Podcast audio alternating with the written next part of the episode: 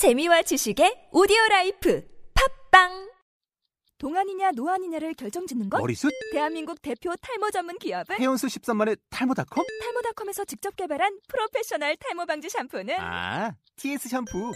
늘어진 두피 모공을 꽉! 단 한 올의 모발까지 꽉! 사용할수록 풍성해지는 나의 모발. 이제 탈모 고민 끝! TS 샴푸. 본 방송은 아이블로그닷컴을 통해서 송출되고 있습니다. 미디어 플랫폼 아이블로그 iblog.com 셈을 할 줄 아는 까막눈이 여자. 낭독 김희선 윤미나 요나스 요나손 지음 임호경 옮김. 원작 출간 열린 책들.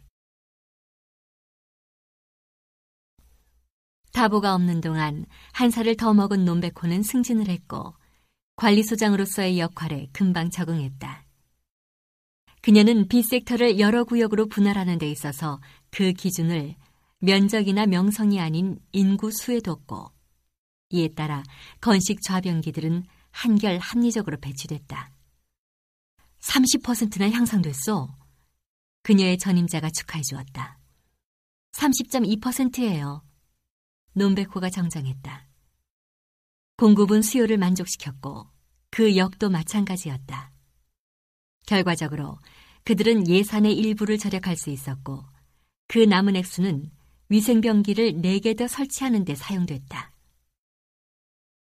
14살짜리 소녀의 언어 능력은 그녀의 주변에서 사용되는 언어가 얼마나 빈곤했는지를 생각해 본다면 참으로 놀라운 수준이었다.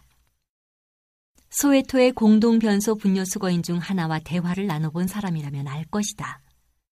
그들의 어휘 중 절반은 활자화되기 민망한 것이며 나머지 절반은 빨리 잊어버리는 편이 낫다는 사실을. 그녀의 문장 감각은 타고난 것이기도 했지만 사무실 한 구석에 놓여 있어 논백호가 틈이 날 때마다 틀어놓는 라디오 덕도 컸다. 그녀는 주파수를 토론 전문 방송에 맞춰놨고 거기서 오가는 내용뿐만 아니라 토론자들이 자신의 생각을 표현하는 방식에도 주의를 기울였다. 아프리카 산책이라는 제목의 주간 프로그램 덕분에 논베코는 소웨토 바깥에 또 다른 세상이 존재한다는 사실을 처음으로 알게 됐다. 그것이 반드시 더 아름답다거나 나은 세상이라는 법은 없었지만 어쨌든 바깥에 존재한다는 사실이 중요했다. 예를 들어, 그녀는 앙골라가 포르투갈로부터 독립을 쟁취했다는 사실을 알게 됐다. 앙골라의 PLUA 자유당은 PCA 자유당과 합병하여 MPLA 자유당을 결성했고, 이 MPLA 자유당은 FNLA 자유당, UNIYTA 자유당과 함께 포르투갈 정부로 하여금 아프리카 대륙의 이 부분을 발견했다는 사실 자체를 후회하게 만들었다. 그건 그렇고 이 정부는 이 나라를 통치해온 400년의 유구한 세월 동안 단 한 개의 대학교도 세우지 못했다고 한다. 까막눈인 논베코는 이 아리소홍한 이름의 단체들이 대체 어떻게 되었다는 건지 잘 이해할 수 없었지만 어쨌든 그 결과가 변화인 것은 확실해 보였다. 변화.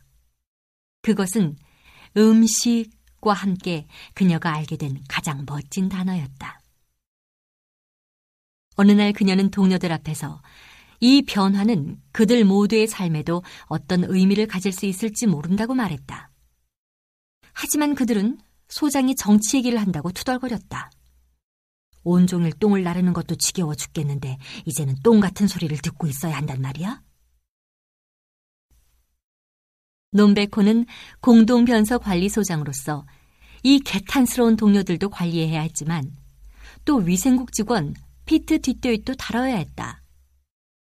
논베코가 소장으로 임명되고 나서 처음으로 방문했을 때 그는 예산상의 문제로 새 위생병기 4개를 설치하지 못하고 단한 개만 설치하기로 했다고 알렸다. 이에 대해 논베코는 나름의 방식으로 복수했다. 이건 아무 관계도 없는 얘긴데요.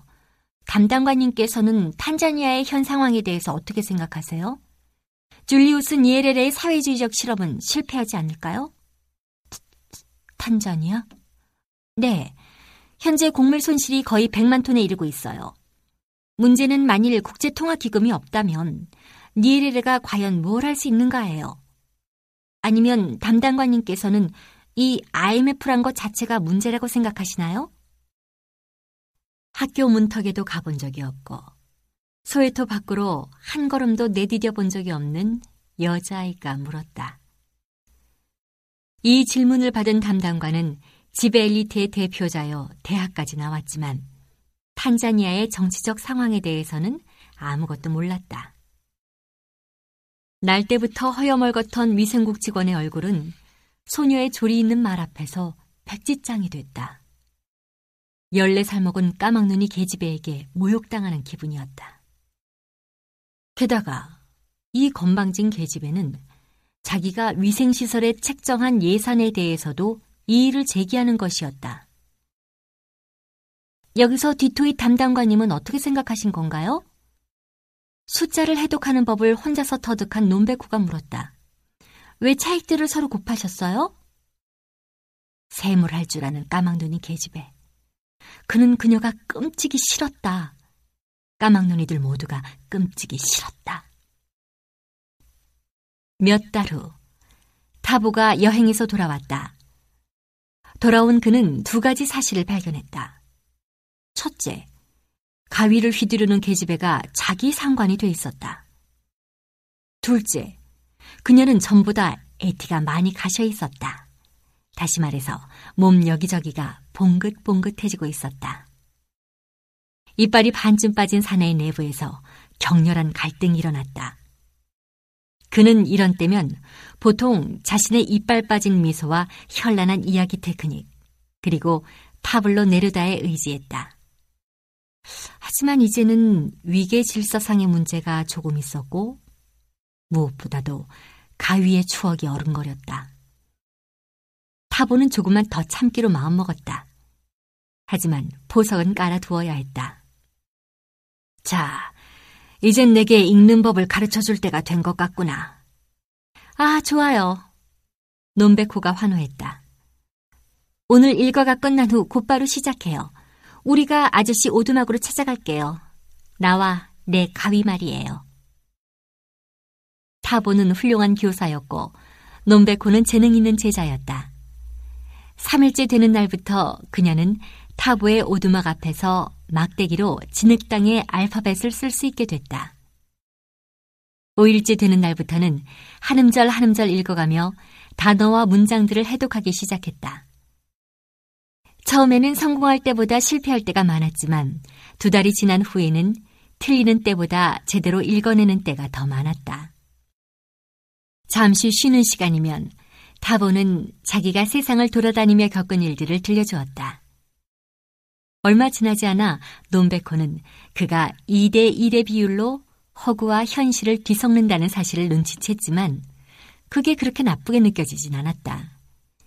어차피 주위의 현실은 똥통이나 다름없었다. 그 똥통 이야기만 자꾸 들어서 좋을 게 뭐가 있겠는가? 최근에 타보는 에디오피아에 가서 유다의 사자, 신이 선택한 자, 왕중왕 등으로 불리는 황제를 직접 실각시키고 왔는데 하일레 셀라시의 말이군요. 논베코가 끼어들었다. 타보는 대꾸하지 않았다.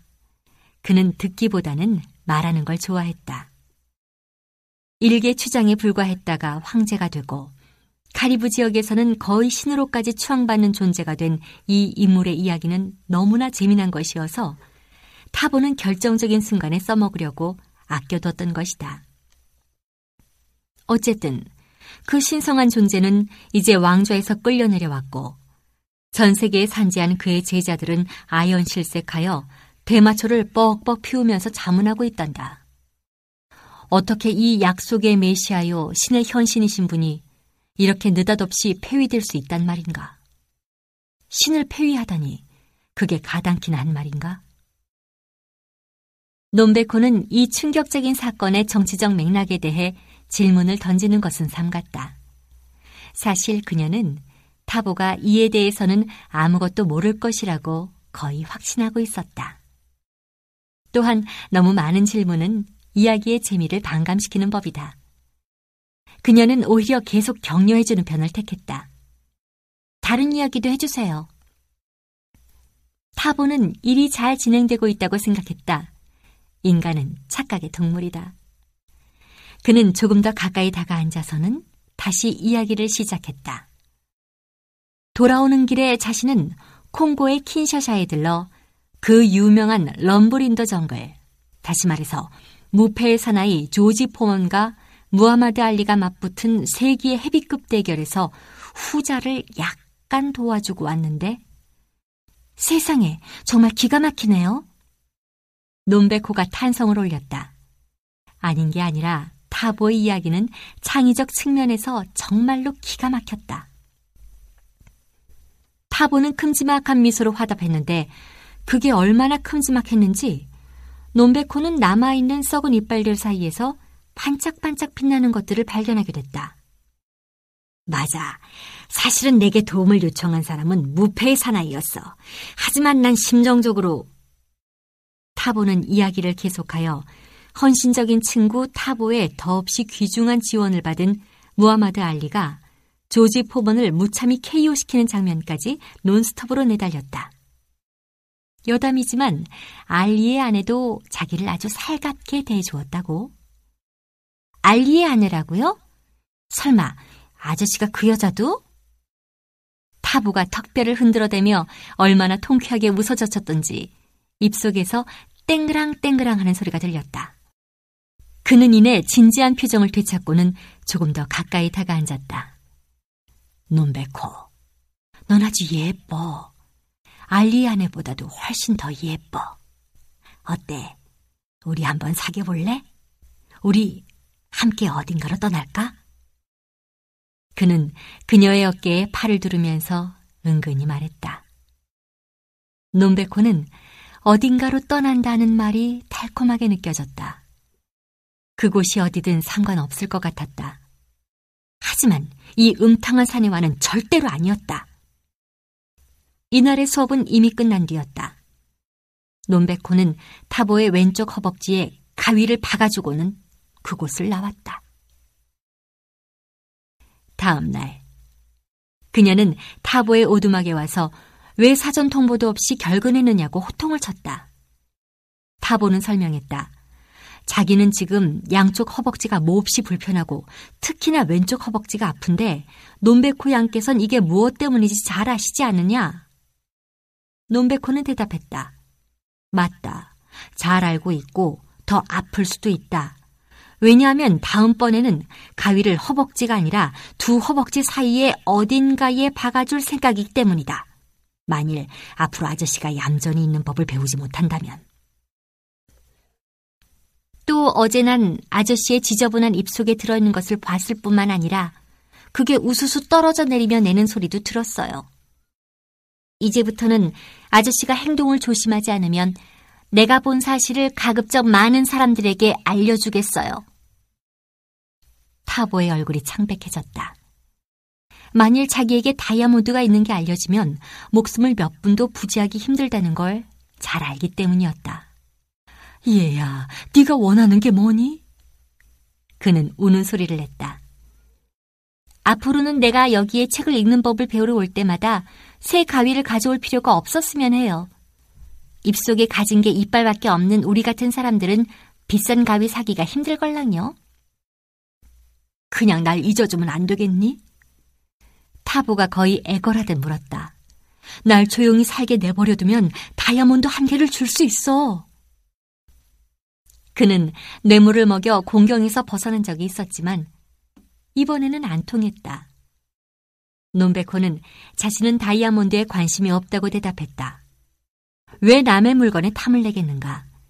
자기 것이 아닌 것은 자기 것이 아닌 것이다. 먼 훗날 지구의 저쪽에서 그녀는 삶은 이보다 훨씬 복잡하다는 사실을 깨닫게 될 것이다. 타보의 삶의 마침표를 찍은 것은 매우 아이러니하게도 두 명의 여자였다. 그들은 포르투갈이 지배하는 동부 아프리카에서 자라났고 백인 농부들을 살해하여 그들이 지닌 것을 털어내 먹고 살았다. 그들의 사업은 내전이 계속되는 동안에는 번창했다. 독립이 선포되고 나라 이름이 모잠비크로 바뀌고 난 후 아직 남아있던 백인 농부들은 보따리를 싸라는 명령을 받았다. 두 여자는 표적을 부유한 흑인들로 옮기는 것 외에는 다른 방도가 없었다. 이것은 훨씬 나쁜 생각이라는 게 곧 밝혀졌으니 뭔가 훔칠 만한 것을 소유한 흑인들의 대부분은 권력을 잡은 마르크스 레닌주의당의 당원들이었기 때문이다. 얼마 되지 않아 두 여자 도둑은 지명수배 되어 무시무시한 경찰들에게 쫓기는 신세가 됐다. 이런 이유로 이들은 남쪽으로 내달려 요하네스버그 옆에 붙어 있는 이상적 은신처인 소에토에 이르렀다. 이 남아프리카 공화국 최대 개토가 제공하는 장점 중의 하나는 군중 가운데 숨어들 수 있다는 점이었다. 당사자가 흑인이기만 하다면. 하지만 불편한 점도 없지 않았다. 소에토의 80만 주민, 타보는 제외하고 얘 재산을 다 합친다 해도 동부 아프리카 백인 농부 한 명의 그것에도 미치지 못했다. 어쨌거나 두 여자는 알록달록한 색깔의 알약을 몇 개씩 삼킨 뒤 다시 먹잇감을 찾아 길을 나섰다. 그들은 B섹터에 이르렀고 쭉 늘어선 공동 변소들 뒤쪽에서 초록색 페인트 칠을 한 오두막 하나가 시뻘건 녹으로 덮인 다른 양철 오두막들 틈에 서 있는 것을 발견했다. 누군가가 오두막에 초록색 페인트를 칠했다는 것은 분명히 생활비만으로 쓰기에는 너무 많은 돈을 가지고 있다는 뜻이야. 이렇게 쑥덕된 두 여자는 한밤중에 타보의 집에 침입하여 그의 가슴에 비수를 꽂아 지금까지 수많은 심장들에게 상처를 주었던 사내의 심장을 축사발로 만들어버렸다. 그가 숨을 거두자 여자들은 사방에 흩어진 빌어먹을 책들 사이에서 돈을 찾기 시작했다. 도대체 우리가 이번에는 어떤 미친놈을 죽인 거지? 마침내 그들은 그의 양쪽 신발에서 지폐 묶음을 발견했다. 그들은 더 이상 생각해 볼 것도 없이 노획물을 나누려 오두막 앞에 털썩 퍼질러 앉았다.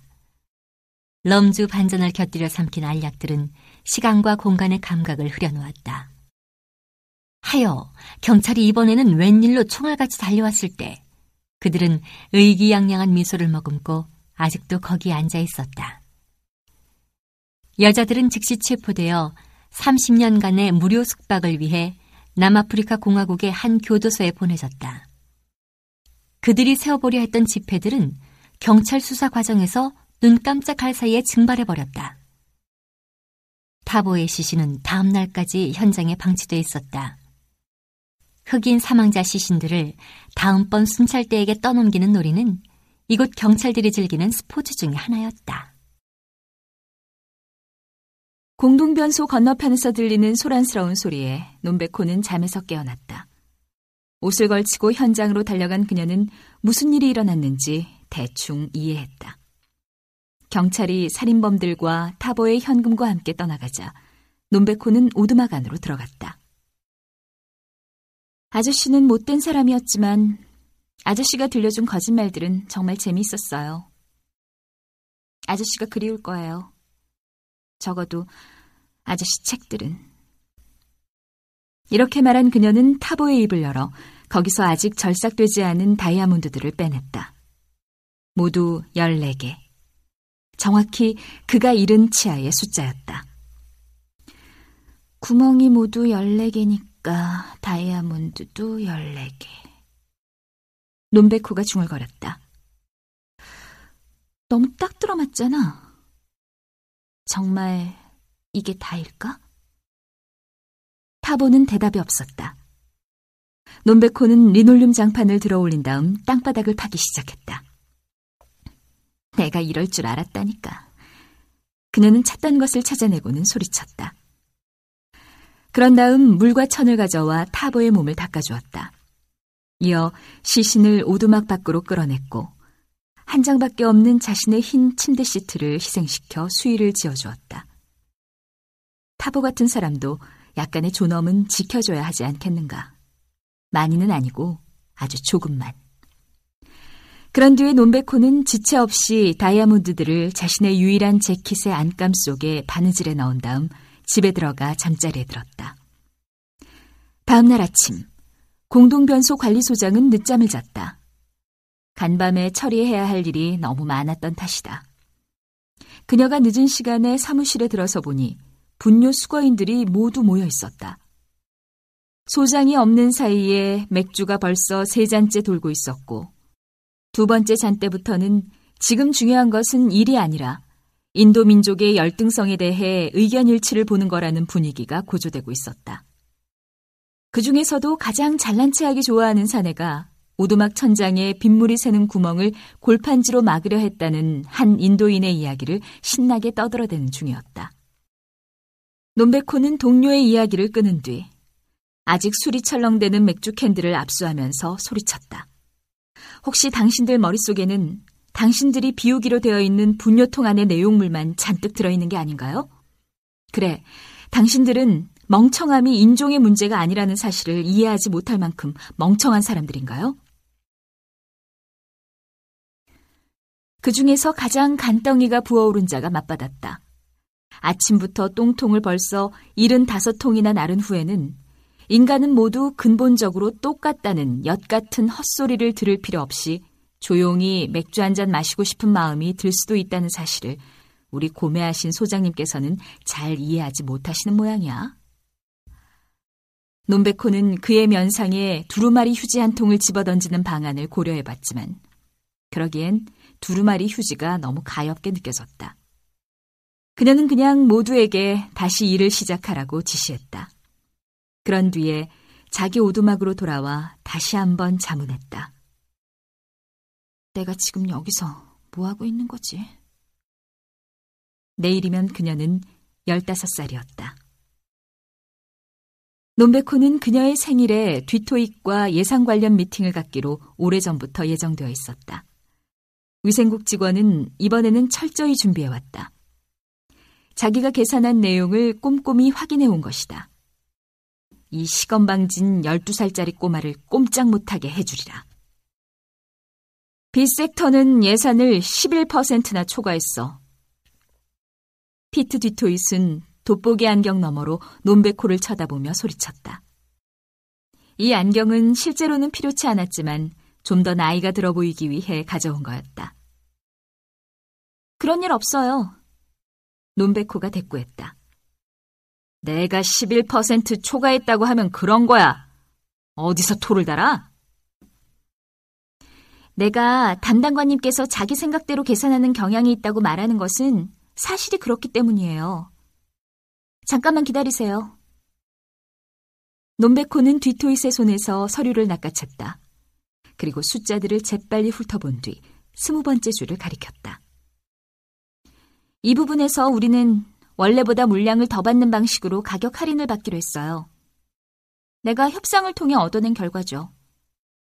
만일 담당관님께서 이 목록에 적어 놓으신 상상적인 가격 대신 실제로 지불된 가격으로 계산하신다면 그 이해할 수 없는 11%는 존재하지 않을 거예요. 게다가 담당관님께선 플러스와 마이너스를 혼동하셨네요. 만일 담당관님의 계산대로라면 예산의 11%가 절약되었다는 결과가 나오겠죠. 그것도 오답인 건 마찬가지지만요. 피트 디토잇은 얼굴이 화끈 달아올랐다. 이 검둥이 꼬마는 자기 위치가 뭔지 모른단 말인가. 이렇게 개나 소나 나서서 정답 오답 운운하면 세상이 어떻게 되겠는가. 그는 그 어느 때보다도 그녀가 미웠지만 딱히 반박할 말을 찾을 수가 없었다.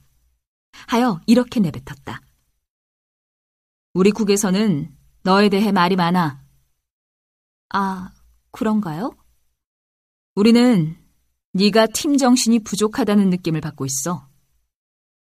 논베코는 지금 자신이 전임자와 똑같이 해임되기 직전이라는 걸 눈치챘다. 아, 그런가요? 너를 분뇨 수거팀에 다시 복귀시켜야 할지도 모르겠어. 그래도 그녀의 전임자보다는 대우가 나은 셈이었다. 논베코는 이 담당관이 오늘 어떤 기분 좋은 일이 있는 모양이라고 속으로 중얼거렸다. 아, 그런가요? 아, 그런가요? 그것 말고는 할 말이 없나? 피트 디토잇이 벌컥 성을 내었다. 그러니까 말이에요. 물론 나는 디토이 씨에게 자신이 얼마나 천치인지 알게 해줄 수도 있지만 당신 자신으로 하여금 스스로가 천치임을 깨닫게 만드는 일은 거의 절망적인 작업이 되겠죠.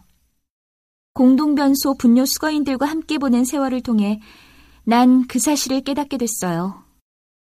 이건 뒤토이 씨도 알아두셔야 할 사실인데요. 여기에도 구제불능의 천치들이 존재한답니다. 뒤토이 씨의 괴로운 모습을 견디고 있느니 빨리 이곳을 떠나버리는 편이 낫겠다는 거죠.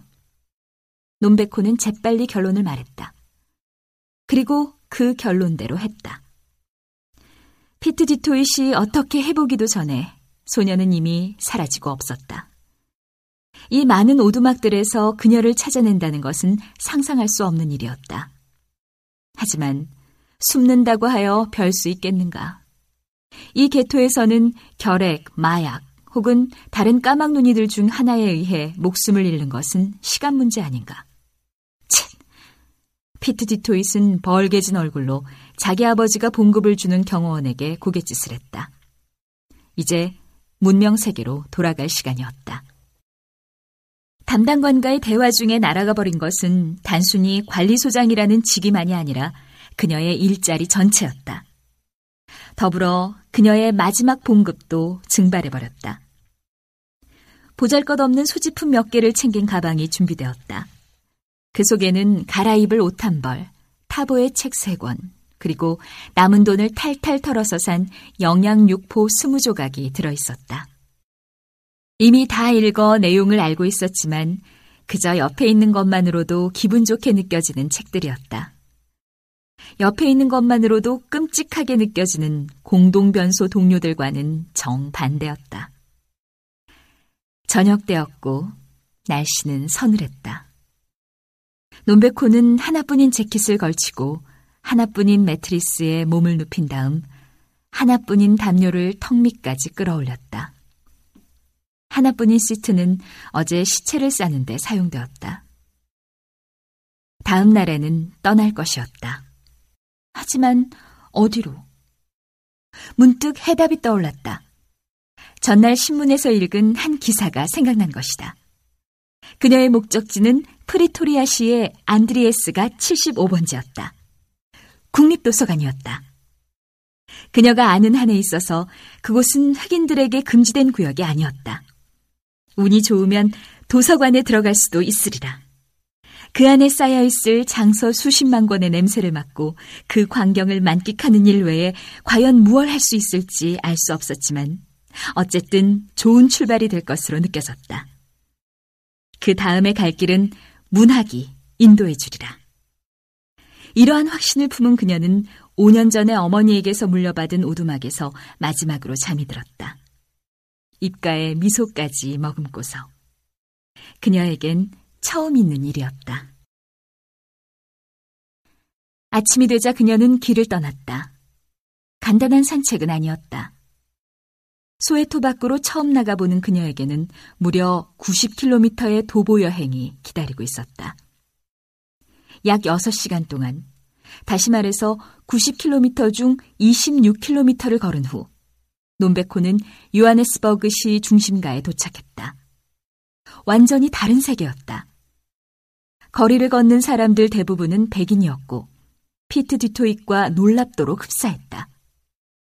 논베코는 반짝거리는 눈으로 주위를 둘러보았다. 현란한 내용 간판, 여기저기에 매달린 신호등, 시끄러운 소음, 그리고 그녀로서는 한 번도 본 적이 없는 모델의 번쩍거리는 차들.